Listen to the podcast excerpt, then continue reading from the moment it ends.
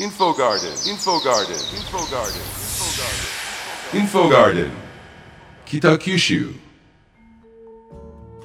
インフォガーデン北九州スペシャルエディションスタジオには夏休みらしいゲストをお迎えしてますよそれでは自己紹介をお願いします中学2年生の野瀬ひとかです。ひとかちゃんよろしくお願いしよますろしくお願いします。そして読書が大好きな6年の中野匠です。はいよろしくお願いします。よろしくお願いします。すっごいマイク見ながら自己紹介してくれたね。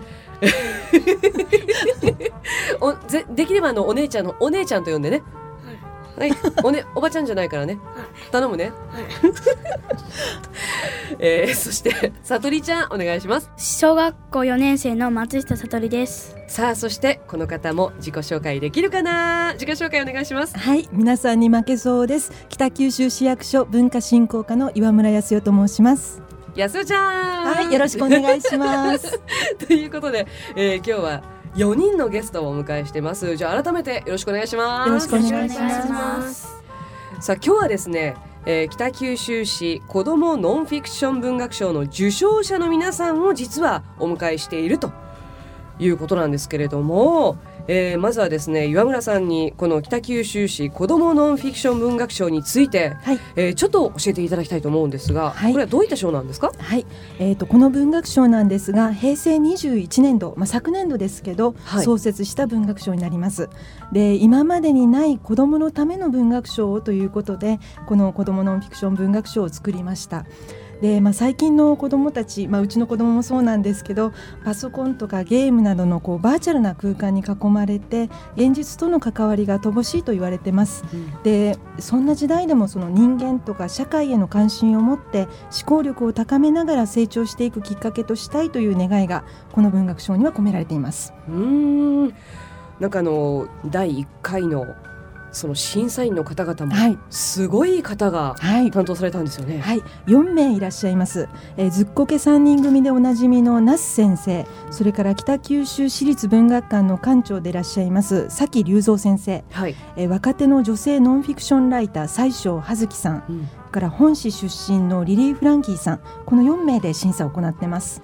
で審査員の先生方はこう入賞作を選ぶのにとっても迷うほど、まあ、優れた作品が集まったと喜んでいらっしゃいました。ねえもうあの力作ぞろい。はい。であの新聞報道でまず受賞者が発表されて、はい。そして表彰式が行われて、はい。そしてあの私の手元には小冊子になって受賞作品集という形ではい。届いていますけれども、どれ見ても本当にすごいですね。そうですね。もう感動します。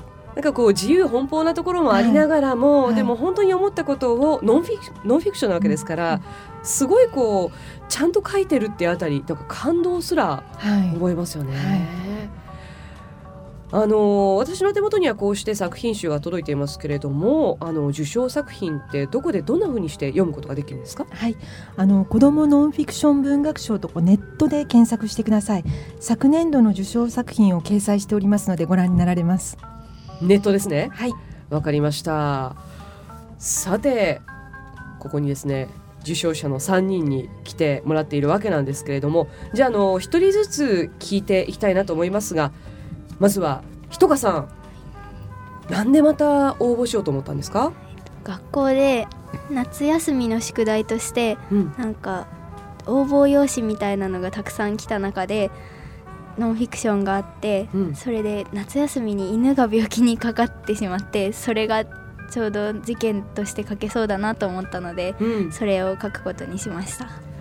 えー生きてくれ生きていてくれてありがとうというタイトルなんですけれどもあのどんなワンちゃん飼ってるんですか、シェットランドシープドッグでうん、あのちょっとコリーの小さいバージョンみたいな感じの犬を飼ってます。うーん。あの名前は？オリオンです。オリオンちゃん。私も犬飼ってるんですけどいつも元気で当たり前なのに突然のように病気になったらびっくりするよね。はいびっくりしました。なんでまたあの病気になっちゃったの？庭に生えてたブドウを食べてしまってうんブドウは無害だと思ってたんですけど、うん。ブドウ中毒っていうのが犬に悪いらしくてそれで病気になっちゃいました。ブドウ中毒っていうのがあるの？はい。チョコレートとかはねよく聞くけれどもブドウ中毒。まあでもあの結構生死の境をさまよったっていうね、ことがすごくあの詳しく書いてありますけれどもなんかあのその時の気持ちってどうでした？死んだらどうしようとかちょっと怖かったですねねえあと3日でいなくなるかもしれないって言われたっていうこともすごくよく書いてその時の心のその火だというものがねすごくよく書かれていたんですけれどももう私あの犬飼ってるんで泣きそうでした本当に。涙が出そうでしたね。ねでもあのタイトルにもありますけれども本当によかったね、はい。元気になってくれてね。今もガンガン元気で遊んでんの？はい庭走り回ってます。あ本当？よかったねさあ続きましてじゃあたくみくん。はい。えー、たくみくんは僕の日食旅行ガイド。ということで去年だよね。皆既日食ですよね。はい。見に行ったんだね。はい。どこに？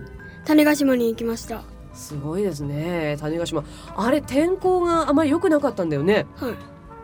どんなでした？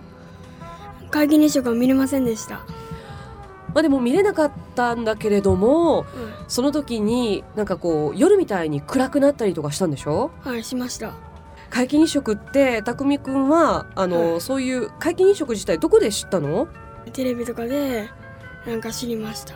へえでまたすごく細かく1日目2日目3日目でこの曜日ごとににあの1日2日ってこういう日ごとに分けようと思ったのはどっからなの？